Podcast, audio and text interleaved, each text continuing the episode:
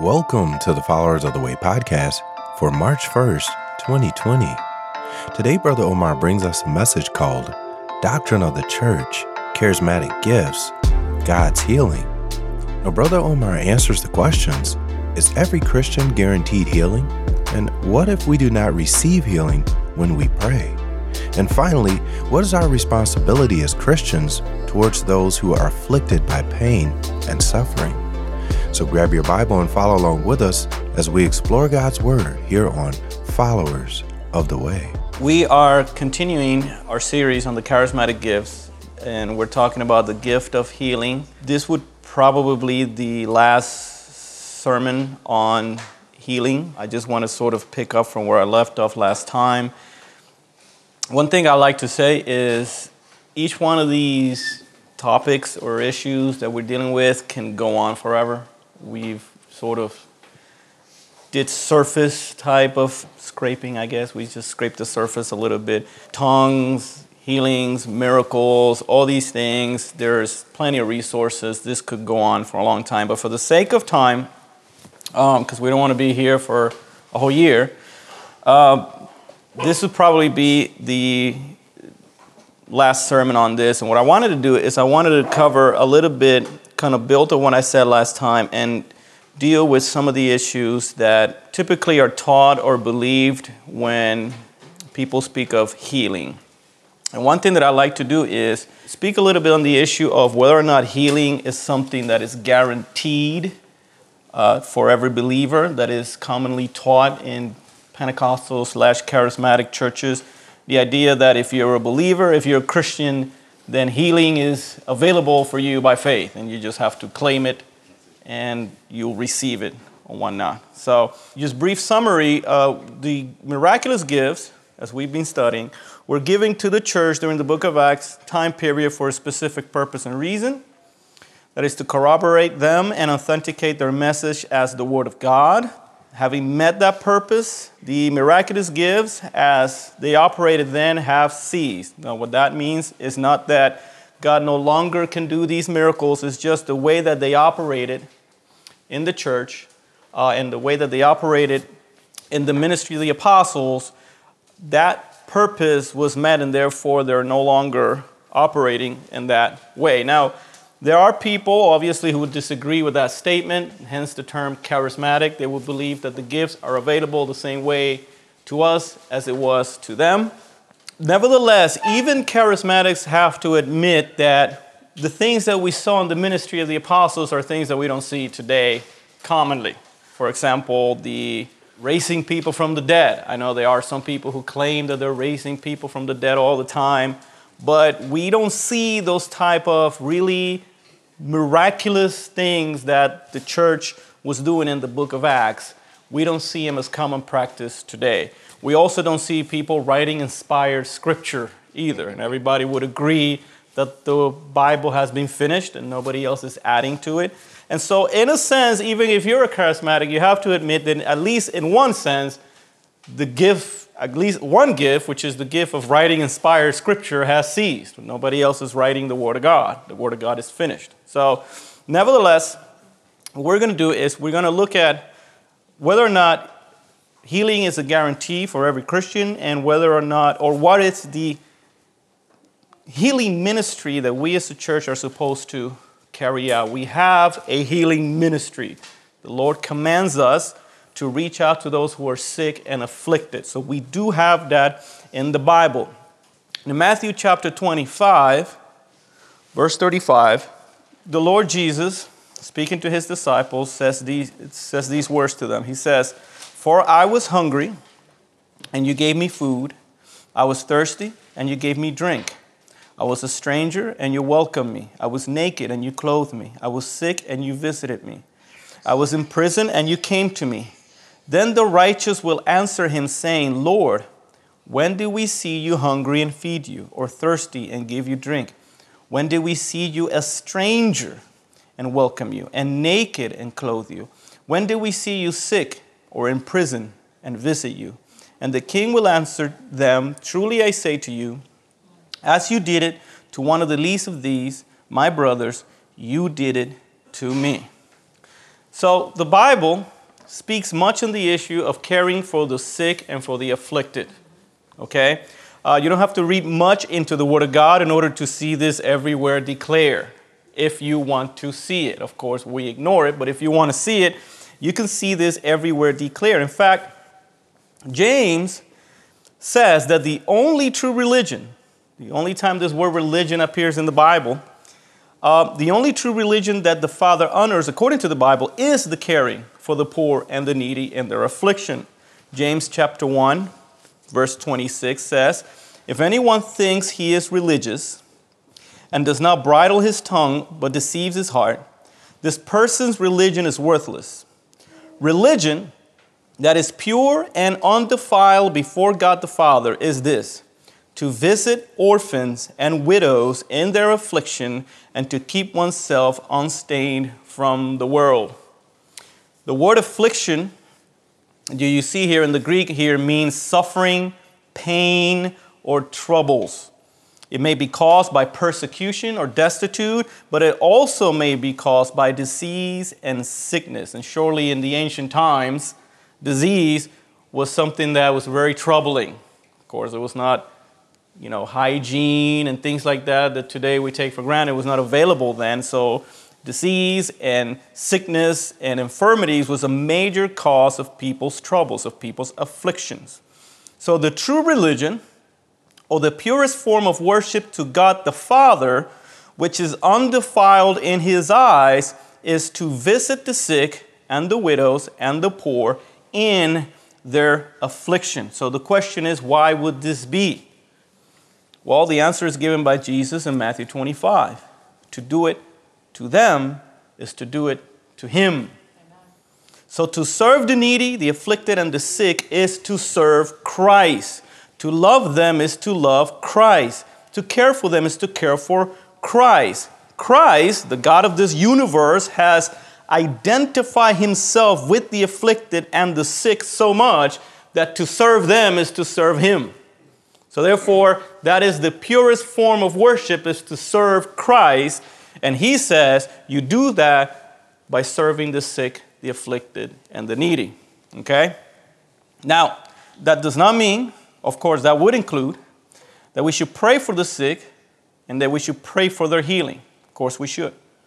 But when the Bible says to visit the sick and the needy, it's not just simply saying that we should just pray for them, tell them to claim their healing and their blessing, and move on. The word visit in the Greek has several ways that is used. It could mean to inspect or to go see, but it could also mean to take care of or provide care for something or someone. So when the Bible says visit the sick, the sick and the needy, it's not just saying to go and look at them or see them, it's also saying to provide care for, to make sure the needs as best is available to you can be taken care of. That's what visit means. Jesus said, I was sick and you visited me. In other words, you provided care for me. Okay? How do we provide and care for Jesus? when we do it to the least of these.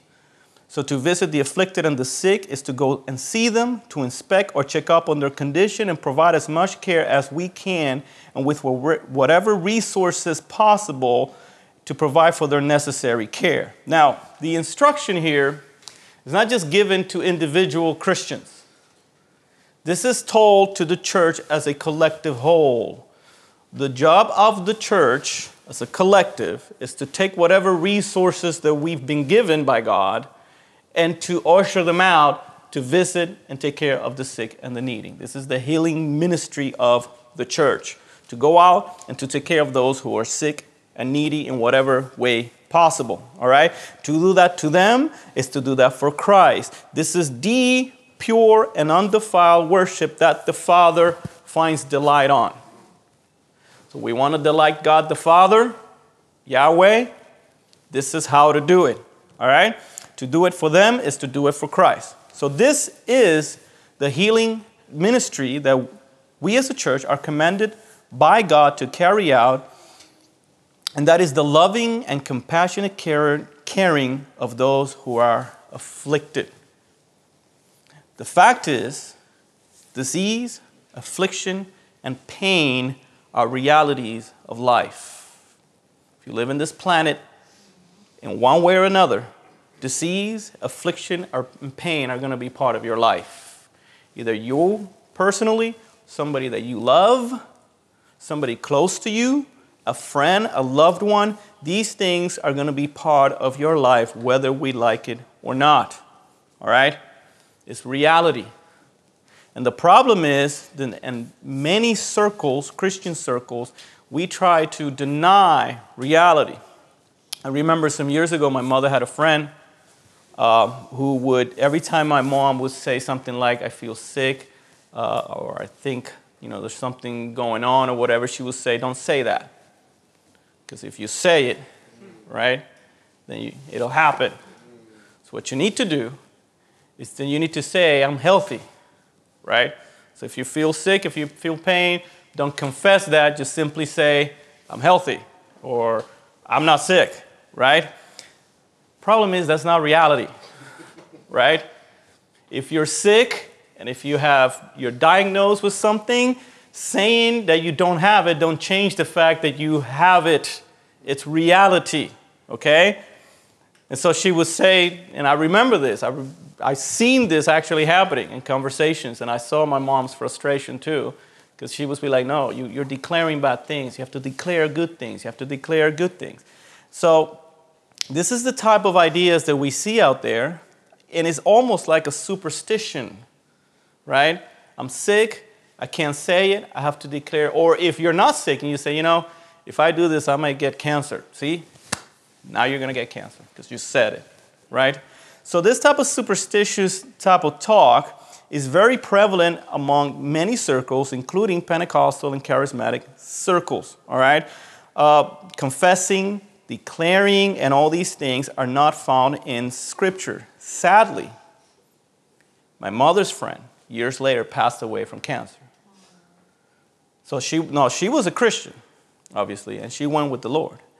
But the confessing, the speaking thing doesn't change the reality of life. Pain, suffering, disease, infirmities are all going to be part of our lives, whether we like it or not. If you live in this planet, no matter where you live, we can, the best thing that we can do is try to soften it, is try to deal with it, is try to handle it, but whether we like it or not, in one way or another, we will experience these things, and the Bible speaks to them and gives us the tools to deal with them and to offer comfort to those who are in need. So, the issue of disease, like I said, are part of reality. There is no biblical guarantee for physical healing. There is no faith healing ministry in the New Testament, you know, like these ministries where you go to get your healing. Um, these gifts were given to corroborate the ministry of the apostles, but the Bible gives us the hope and the comfort that we need to deal with these things in our lives and also to offer the comfort to others. All right, so is healing guaranteed? All right. The teaching that healing is guaranteed to every Christian is a charismatic Pentecostal doctrine okay, is the basis for all their healing ministries, is the basis for prosperity gospel, and which is why originally it was called the health and wealth gospel, health and wealth, you know, that you acquire these things by faith. They believe that Christ on the cross, this is the basis of the teaching. Christ on the cross not only took your sins, but also took your diseases. This is what is taught.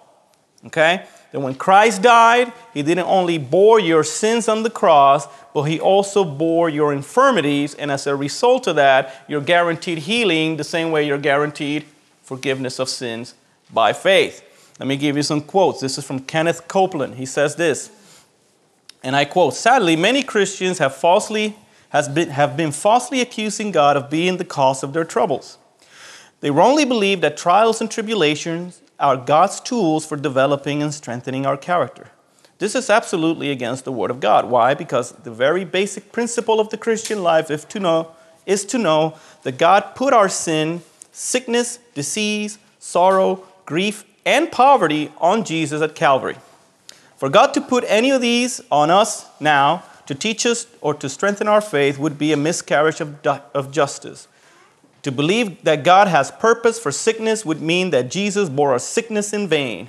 What an insult to his love and compassion for us. Unquote. What, is he, what he's saying is pretty simple. For a Christian to believe that if you're sick and not healed, even after you play, pray, and conclude perhaps that God may have a purpose for your disease, then you would believe that Christ died in vain. Notice how he also includes not only disease, but poverty, sorrow, and grief, etc. So if Christ took these on the cross, that means that you shouldn't have them. The same way that Christ took our sins on the cross, that's why you're forgiven from your sins. If he took your diseases, they will say then you shouldn't be sick. Here's another quote from Andrew Wommack. He says this The Lord redeemed us from sickness just as much as he redeemed us from sin. He would no more want us to be sick than he would want us to sin. These are radical statements to many Christians because we've been taught that forgiveness of sins is what salvation is all about. Well, certainly that is a vital part of salvation. But that's not all that Jesus accomplished. We're also healed by his stripes. Sickness is not of God, just as sin is not of God. Thank you, Jesus. Okay? So there's your teaching. Jesus took your sins, he also took your diseases. You can be forgiven by faith. You should also be healed by faith. Same way the forgiveness of sins is guaranteed to anybody who believes, they would say, so is healing guaranteed to everybody who believes. Now, the verse that they're alluding to is from Isaiah chapter 53, verse 4. Isaiah 53, verse 4 is the verse that they're all alluding to that is used in many circles to teach this doctrine. Isaiah 53, verse 4 says this Surely he has borne our griefs and carried our sorrows. We esteemed him stricken, smitten by God, and afflicted. He was pierced for our transgressions, he was crushed for our iniquities. Upon him was the chastisement that brought us peace, and by his wounds we are healed. Okay? This is the verse that is often quoted to teach that we're promised and guaranteed healing because of the death of Christ on the cross.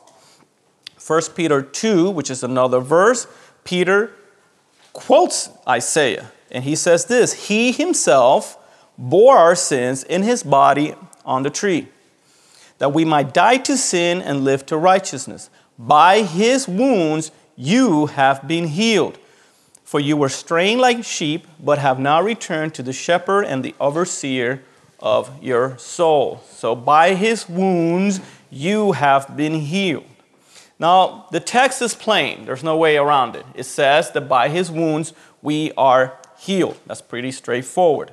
Christ's wounds have healed you. The question is from what? What is the healing that this verse, both verses, are talking about? Now, if you look at the context of both Peter and Isaiah, you will see that they're not talking about disease or physical ailments. In chapter 2 of 1 Peter 2, if you go to verse 1, Peter begins this way He says, So put away all malice and deceit and hypocrisy and envy and slander. Like newborn infants, long for the spiritual milk, that by it you may grow up into salvation, if indeed you have tasted that the Lord is good. So he begins by talking about obedience. He's beginning by talking about holiness, by putting away hypocrisy and envy and slander. Verse 11, he says, Beloved, I urge you as sojourners and exiles to abstain from the passions of the flesh which wage war against your soul. Keep your conduct among the Gentiles honorable, so that when they speak against you as evildoers, they may see your good deeds and glorify God on the day of visitation. So he's speaking about obedience. He's speaking about not living like the world. He's speaking about being obedient to Christ. He goes on to talk about obeying authorities, governments, masters, and then he says this, verse 21 For you have been called because Christ also suffered for you, leaving you an example so that you may follow in his steps. He committed no sin, neither was deceit found in his mouth. When he was reviled, he did not revile in return. When he suffered, he did not threaten, but continued entrusting himself to him who judges justly. The, the context is clear. He's talking about living a life of righteousness that honors God, that we are to follow in the example of Christ. Why or how can we do this? Because he himself bore our sins in his body on the tree that we might die to sin and live to righteousness. By his wounds you have been healed. Christ bore our sins on the cross that we might die to them and live for him. We have been healed from the wounds of sin. So the healing, nowhere in the context is anything about physical ailments. The healing that we are receiving by the wounds of Christ is our healing from sin, that we might die to it and live to righteousness. Okay?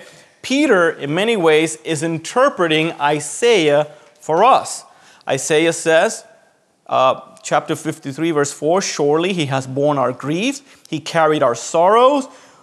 We esteemed him stricken, smitten by God, and afflicted. He was pierced for our transgressions, he was crushed for our iniquities. Upon him was the chastisement that brought us peace, and with his wounds we are healed. He bore our sorrows and grief, which Peter here interprets as sin. Sorrows and griefs are the result of sin. He was pierced for pierced for our transgressions and crushed for our iniquities. With his wounds we are healed. Healed from what? Our transgressions and iniquities. In other words, our sin.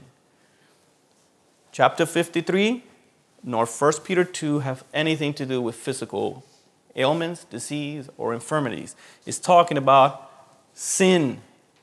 Isaiah 53 is a poetic expression of what Christ did for us on the cross.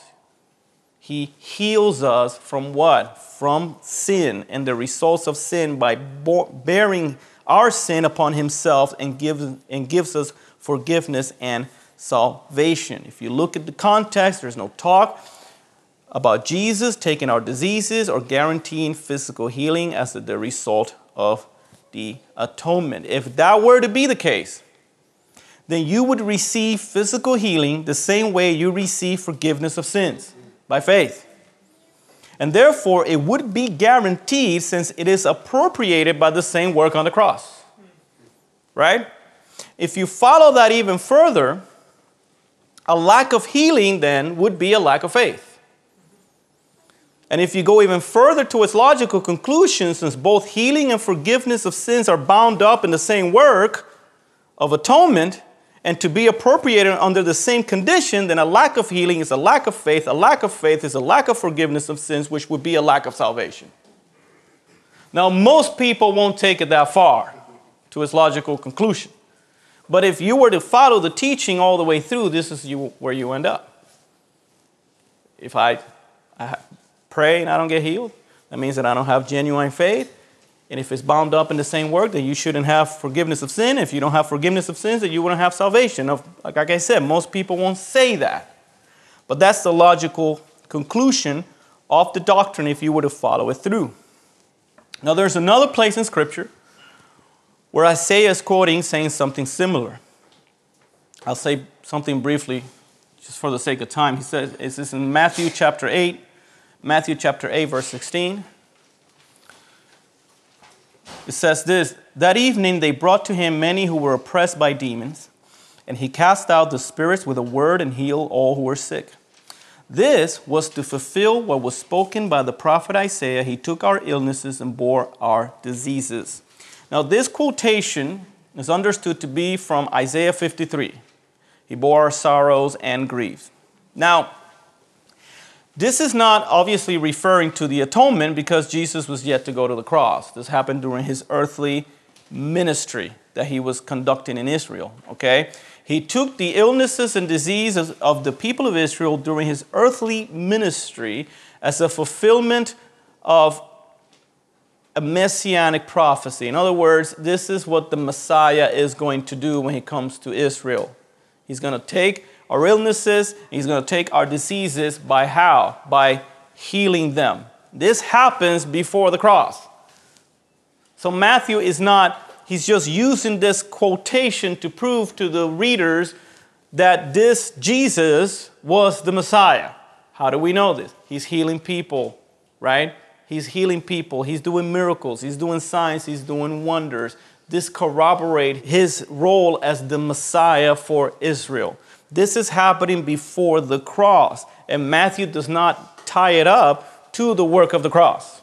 So this verse does not guarantee healing for everybody who believes either. Okay? It's just a verse used to prove Jesus as the Messiah. Okay? This, it is a fulfillment of prophecy that shows Jesus to be the Messiah of Israel and not a guarantee of physical healing.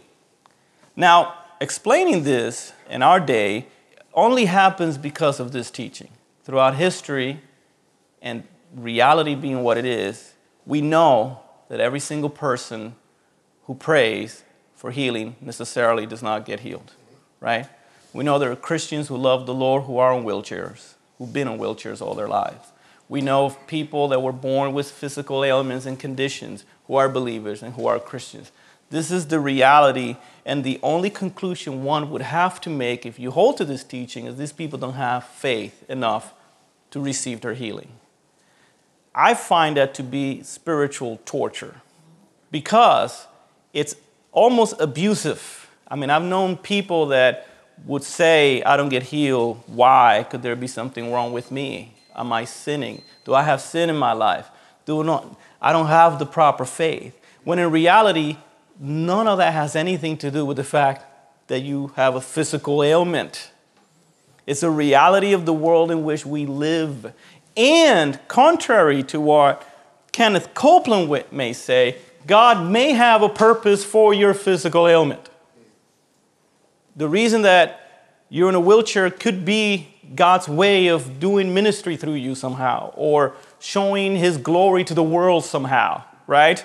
And all things that happen, this is why it's important to understand the doctrine of providence. And all things that happen, God is moving them forward for His glory. So in your life, even things like hardship and toil and pain and suffering, when we pray through them. And if we don't receive healing, we understand that God is working his purposes for his glory and our greater good eventually. All right? So, none of these means, by the way, that God does not heal. Right? He does. He healed before Christ, he heals after the atonement. Not because you declare it or claim it, but because of his love and mercy. He heals in accordance to his providence, omniscience, and sovereignty. And most of all, because he's loving and knows what is best for his people. There are times, interestingly, I saw this yesterday in Philippians chapter 2. There are times that God heals people not only for their sake, but for the sake of those around them. Some, sometimes you may be sick and God may heal you not because of you, but because of your wife, but because of your children. In Philippians chapter 2, verse 25, Paul says this I have thought it necessary to send to you Epaphroditus, my brother and fellow worker and fellow soldier, and your messenger and minister to my need, for he has been longing for you all and has been distressed because you heard that he was ill. Indeed, he was ill, near to death. But God had mercy on him, not only on him, but on me, lest I should have sorrow upon sorrow. Paul's partner, fellow worker, fellow soldier, messenger, and minister in the word was sick almost to death. Paul didn't say to him, Claim your healing, right? Just claim your healing by faith. God says, God, Paul says, God had mercy on him, but not only on him, but also on me, lest I should be too brokenhearted. God, have mercy on my heart by healing my brother that I've been all these years, that we fought together, we prayed together, we've been persecuted together. He's lay hands on me. He's my fellow soldier. He got sick. He was almost dying, he says. But God have mercy on him and on me also. Sometimes God heals not only for our sake, but for the sake of others. Sometimes God also heals by calling his people home. This is also a reality. The Bible says the righteous perish. They do. We all will. All of us. The reality is sometimes God brings his people home. Um, there is a false teaching that healing is a right that you need to claim. Here's a quote by Joyce Meyers. She says this How do you stand against sickness? For starters, plead the blood of Jesus against the sickness in every other part of your body your immune system, your organs, your blood cells, and so on. Then speak the word over your body. You can pray, Father, I believe it's your will that I be in health. I believe that by the stripes of Jesus I am healed. Your word is health and life to my body, and it will accomplish that which you please and purpose. The idea that healing is a right is not taught in Scripture. Okay? You do not have a right to be healed. All right? It's a misapplication of Scripture, as we have seen. It's also spiritual torture to those who are believers that are on wheelchairs, suffering from congenital diseases, and are born with certain conditions. Worse still, it is a dismissal of the real healing ministry of the church, which is to visit those who are in affliction and sick, to weep with those who weep, and to bring comfort to those who need it. A lot of times, this is used to dismiss people. You're sick, you got to claim it. That's easy, right? I don't have to deal with you. I don't have to be there with you. I don't have to pray with you and pray through and hear you cry and ask why this is happening to me. I don't have to provide for you with whatever monies I may have. I can just dismiss you by saying, claim your healing, come to my church service or whatever. And you can be at home by yourself. See, that's the problem when scripture is taken lightly and is just verses are used sporadically without looking at the context, studying and reading it, and then seeing what the Word of God and what God would have us do because sometimes it's messy. Sometimes people are sick and we have to be there for them all the way through. If they get better, glory to God. And we rejoice in that and we'll have a good time. If they don't, then also glory to God. And we'll cry with them and we'll weep with them. That is the ministry of the church. That's how we're light to the world, by the way. Isaiah 58:10 says this, if you pour yourself out for the hungry and satisfy the desire of the afflicted, then shall your light rise in the darkness and your gloom be as the noonday. Could it be that the reason we're no longer light in this world is because we have neglected the first part? And it's not talking just about us in this church, although we need to take heed but the church as a whole. We are to comfort, encourage, empathize with those who are afflicted. Relatives, loved ones who may be sick and dying, we are to be there for them, pray for them, help them, provide for them, and as a church, as much as we can, to be there for them. That is the healing ministry of the church. This is how God is going to heal the nation, is through His church, extending her hands to the world and comfort and comforting and being there and praying for them. All right? Um, we are to be there for them, pray for them, help them, provide for them, and as a church, as much as we can. If they are not saved, we use whatever opportunities we may get to give them the gospel. And to those who are saved, we remind them of the gospel. The gospel offers the ultimate healing. Our bodies are decaying. If you're in your 20s, you don't think your body is decaying. When you get to your 40s, it starts hitting you, your body is decaying. Once you get to your 50s, you have you're having a hard time accepting the fact your body has already decayed. right? I saw pictures of uh, my parents got pictures of all of us, and I was looking at it. I was like in my 20s or something. I was like, wow, the Bible is right about our bodies decaying. Our bodies are decaying. We're born into a sinful world. Our genes, our bodies, our genetics are not perfect. They're decaying, are affected by sin, and therefore pain, disease, and all these things are part of life. The gospel, on the other hand, offers the solution to that. Revelation 21, verse 1 says this Then I saw a new heaven and a new earth.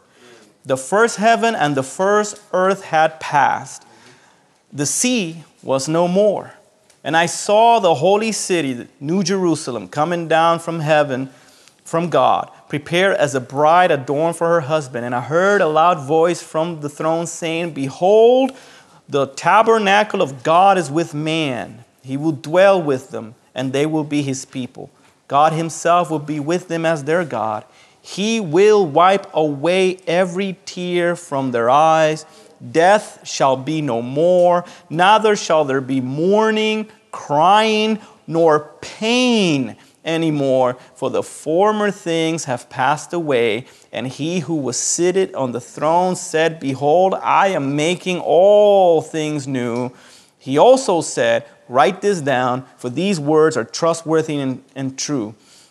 He said, It is done. I am the Alpha and the Omega, the beginning and the end. To the thirsty, I will give from the water, for the spring of the water of life without payment. The one who conquers will have this heritage, and I will be his God, and he will be my son. The promise of the gospel is that there will be a time where there's not going to be any pain, any suffering, any mourning, and any crying, and all the crying that we've done in this life. Christ Himself says He's going to wipe our tears, and He's going to be with us and He's going to be our God, and He's going to dwell with us one day. And He's going to take all the all things, pain, suffering, mourning, etc., He's going to make them all new. This is the promise of the gospel. This is the healing that God offers. And in the meantime, between now and when we get there one day, our job is to offer this hope to a dying world because the world is dying. Our bodies are dying and are decaying. And our hope is in this gospel and in this truth, and our job is to offer this to the world. And also, along with this truth, to offer actual comfort for the physical necessities of this life. This is why God gives us resources for us to put together for us to be able to reach a dying world with our resources that we have been given, which unfortunately we tend to hoard as a church. We hoard all these resources when we should be giving them out because that's how God bless us for us to be a blessing. Also, we are to offer the hope that we have.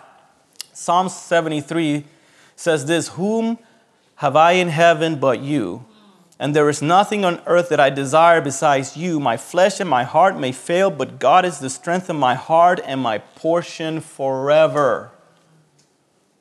He's the only thing that we have that is the hope in this dying world.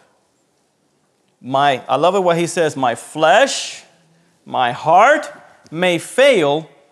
So notice the flesh, okay, your body, my heart, what is that? Your emotions.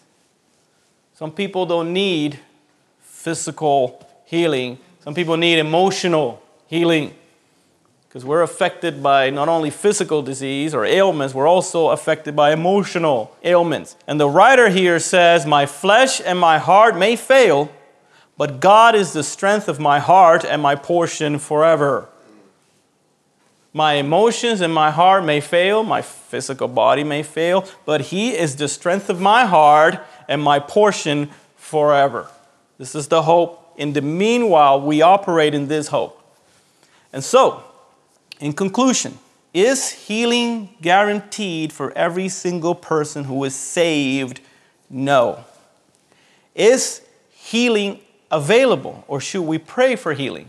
Yes. Should we pray for those who are sick? The Bible says yes. We should anoint them with oil and we should pray for them. Should we believe God for healing? Yes. Is every single person going to receive it? Not necessarily. That's the truth. What do we do when that happens? We offer comfort. We offer comfort. Is every single person going to be that, that is a Christian, a believer, going to be free and absolutely 100% healthy? No. There are Christians who are in wheelchair. There are Christians who have physical ailments. There are Christians who endure all sorts of suffering, have to take medication, they're undergoing cancer treatment, etc. All those believers have a hope in Christ for the ultimate and final healing that God is going to provide when one day He comes back, He lifts our bodies from the dead, He gives us a new body, He gives us a new body and we're going to be living with him forever. That's the hope. That's the ultimate healing. Everything in the meantime is a temporary reprieve. Sometimes you catch a break and you get a healing for a little while. Eventually, you will pass away. Right? Lazarus was raised from the dead and passed away sometime after. That's the truth. And so, the healing ministry of the church is to visit the sick and the afflicted who are in pain, to be the hands of Jesus to a needy and dying world and to be used to give hope to the world with the gospel, which is the ultimate and final solution for our ailments. Also, this whole notion of visiting the sick is, has a connotation of, of empathy, right? You, you see the suffering, you're there with them, you empathize with the afflicted. I've noticed, this is anecdotal, okay, that a lot of people who hold to this type of teaching have a, a, a sort of almost dismissive, happy go lucky attitude. You know, um, I've seen preachers say, uh, You got cancer? What did this guy say? He said it in such a way that I, I found it so aggravating and annoying. But he says something like, Cancer is not bad news for you, it's bad news for the cancer because you're a child of God you know? And he said it in such a dismissive, almost like non empathy way, right? That is almost like completely contrary to this idea that we are to be the hands of Christ, visiting the sick and the afflicted, weeping with those who weep, you know, making light of things is, I believe, a horrible result of this type of teaching right? Making light of something as serious as that can be. You know, if, if you're poor, if you're broke, you know, I'm not going to give you money, but if you give me some seed money, God is going to. That type of making light of pain is, I believe, a horrible result. And we've gotten so used to it that we don't see it because we're desensitized. But it is an awful result of these types of teaching, of taking the Bible lightly, and not looking at Scripture in its context and in what it actually has to say. We're never to have or make light of people's pains and sufferings in such a way. We are there to be with them and to pray for them and to empathize with their pain as if it was our pain. That's the whole point. So, uh, the healing ministry of the church is to be the hands of Christ to a dying and a sick world and to offer the hope of the gospel to a dying world that needs to hear this truth. Let's pray. Heavenly Father, we thank you, Lord, for your word. We thank you for your scriptures, Lord. We thank you that you have given us a word and preserved it down to this day, Lord. We thank you for the men that come before us, that have preached it, interpreted, wrote it down, Lord, and vouchsafe your teachings and your doctrines all the way down to our day. We pray, Lord, that you may help us be your hands and your feet to this dying world, Lord, that we may be able to reach out to the afflicted and to the needy, Lord, that we never make light of pain and suffering, and that we always may be your heart, your mind, your hands to a dying world, Lord, and that this hope that we have that is found in the gospel, that we may be able to share it with a dying world, that they may find the same hope that we have found. In Jesus' name we pray, amen. Thank you for listening to the Followers of the Way podcast. If you like more information about Followers of the Way Church, visit our Facebook page at www.facebook.com forward slash FOTW Church. Again, that's www.facebook.com forward slash FOTW Church. We trust and hope that you've enjoyed hearing God's Word and how to apply it to our lives. Our podcast is updated weekly, so remember to follow us here at Followers of the Way.